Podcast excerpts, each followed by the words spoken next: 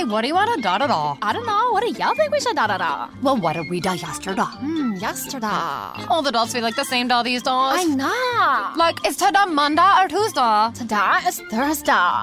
Oh no, I forgot to call my mom on her birthday. Oh no! No! These days, nothing is normal and everything is weird. But you could still save big when you switch to Progressive. That won't change. Not today or any day. Quote to today at progressive.com. Progressive Casualty Insurance Company and Affiliates.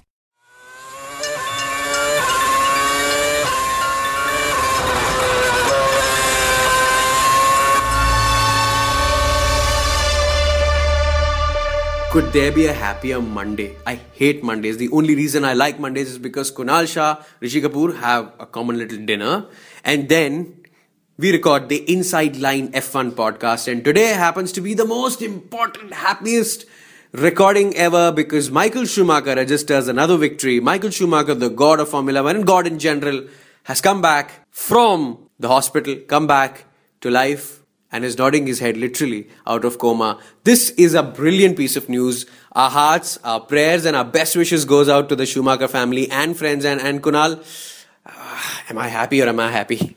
Well, it's the 92nd win, and who would have ever thunk that it would come on a Monday? yes, Monday it is, Monday it is, lovely Monday it is. Well, my belief is Michael has timed this perfectly like his in laps and out laps because he knew that there was a Germany, German FIFA World Cup football match happening and he didn't want to miss it. So he said, okay, it's time to go home, enjoy a beer, and where's my telly? True to life, huh? true to his sport again. But you know, I must tell you, and uh, as a medical professional, I understand that coming out of coma and, and the situation that he is, A, is very difficult.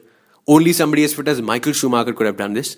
And it's a very slow procedure. So he will take time to come back to normalcy and start responding to instructions and probably be able to move or able to eat on a very normal basis. So it's going to be very, very slow and steady. But hey, we're, we're ready to wait because you know what? We want Michael Schumacher and we want him to just time this perfect sector by sector. The crucial part about the news today to a lot of fans is that he's alive. He's no longer in coma. He's alive. We will not know what kind of a life he may end up living. But at the same time, he is going to be alive. So that by itself is a massive victory. And we should, like you said, give it all the time it takes for the other victories to come in place. Well, and when you talk about victories, you can't talk about Ferrari because, well, they don't have any, they don't get any, and Ferrari's been uh, prompting and trying to say that they need changes in Formula One or they might leave the sport. They've done this in the past. What I, in the Indian terms, call dadagiri. They've tried to mend rules their way, and it does happen their way. So maybe this is another way of telling, okay, you go our way or we go bye bye. These current changes in regulations, A, have gone down well with other sponsors and manufacturers, and B, have cost a lot of money. If we were to go back and make further changes, let's remember that barring probably a Red Bull and a Mercedes, I don't even see any other team being able to afford it, given that even McLaren doesn't have a title sponsor. It's better Ferrari focuses all their energies on developing that car. Ferrari sees Formula One as a business than as a sport. And there could well possibly be a day when they decide to leave Formula One if it doesn't work for them from a business point of view.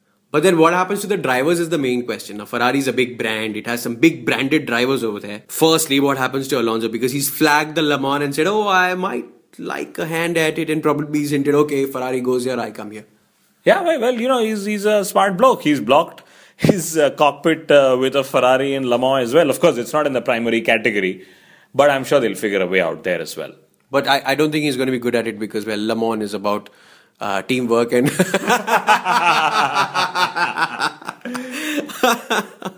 understood for those who have understood. Yes, uh, but I must also mention there's always been a speculation of Vettel going to Ferrari, a Button becoming his teammate there, a Bianchi who's now only going to be ending up um, deworming the horses in, in, in Ferrari's sheds now.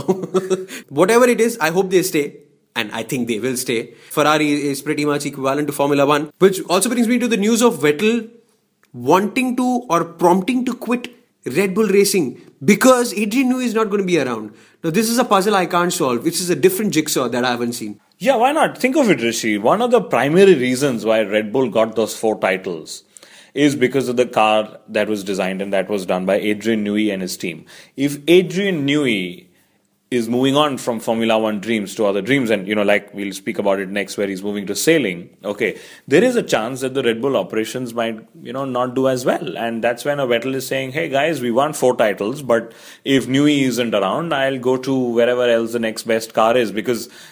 As you and I already know, it's about the car rather than the driver. And why is sailing such a big attraction? Why is it that, why is sailing a magnet? If you were to consider both the sports, air is considered as a fluid when it comes to Formula One. Yes. Okay, the laws of uh, designing boats, the laws of you know making sure that surface resistance, etc., frictions uh, management, etc., are pretty much similar when it comes to both the sports. And I guess that's what uh, Newey believes his next challenge could be. And then, of course, like you and I said, that this is probably Red Bull's way of paying him to keep him away from a Ferrari or a Mercedes, for that matter.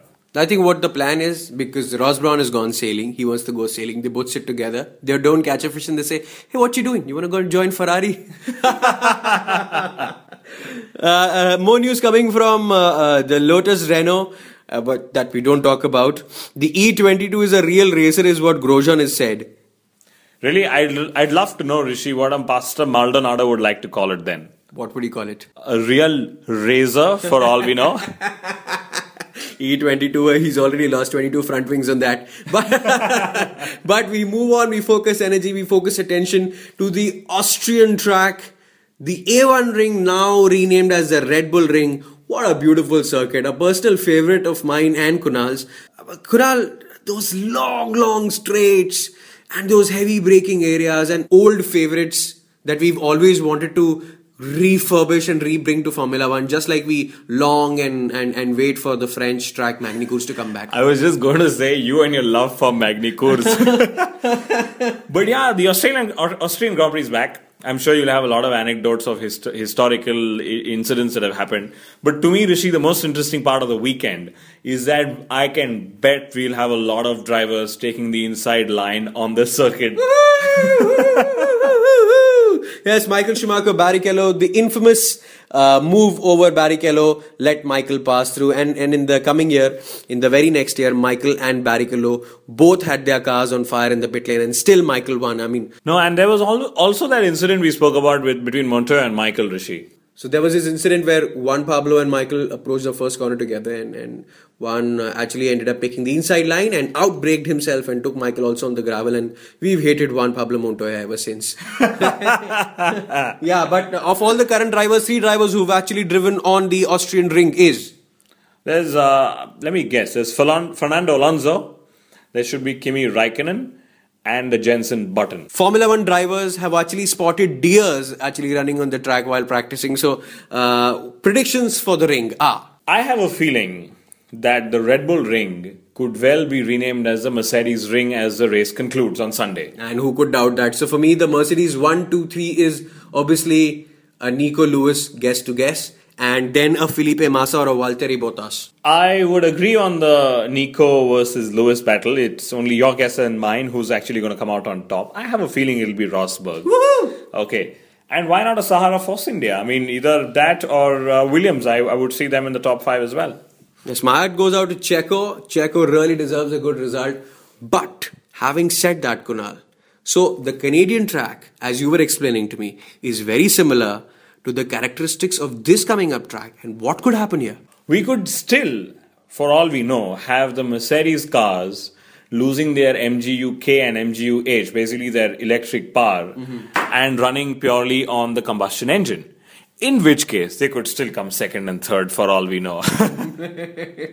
yes, Formula One is a little confusing. Formula One is a little entertaining. But when it comes with good news, like Michael's did, we always, always talking about it, and we always will. Formula One is here to stay, and so is Kunal Shah and Rishi Kapoor. The inside line F1 takes another beautiful turn into the Austrian ring.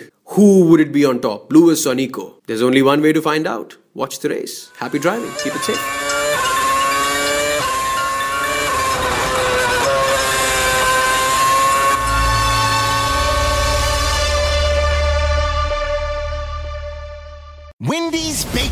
Is the ultimate bacon cheeseburger that puts all other cheeseburgers to cheeseburger shame. And now we're bringing that same big bacon energy to shake up and wake up your breakfast with the Breakfast Baconator. Stacked with the fresh cracked egg, sausage, cheese, and bacon. And right now, you can get a free Breakfast Baconator with purchase in the Wendy's app. So get to Wendy's and always be baconating. We got you. Offer available at participating U.S. Wendy's for a limited time during breakfast hours only. Offer must be redeemed via the app. Account registration required.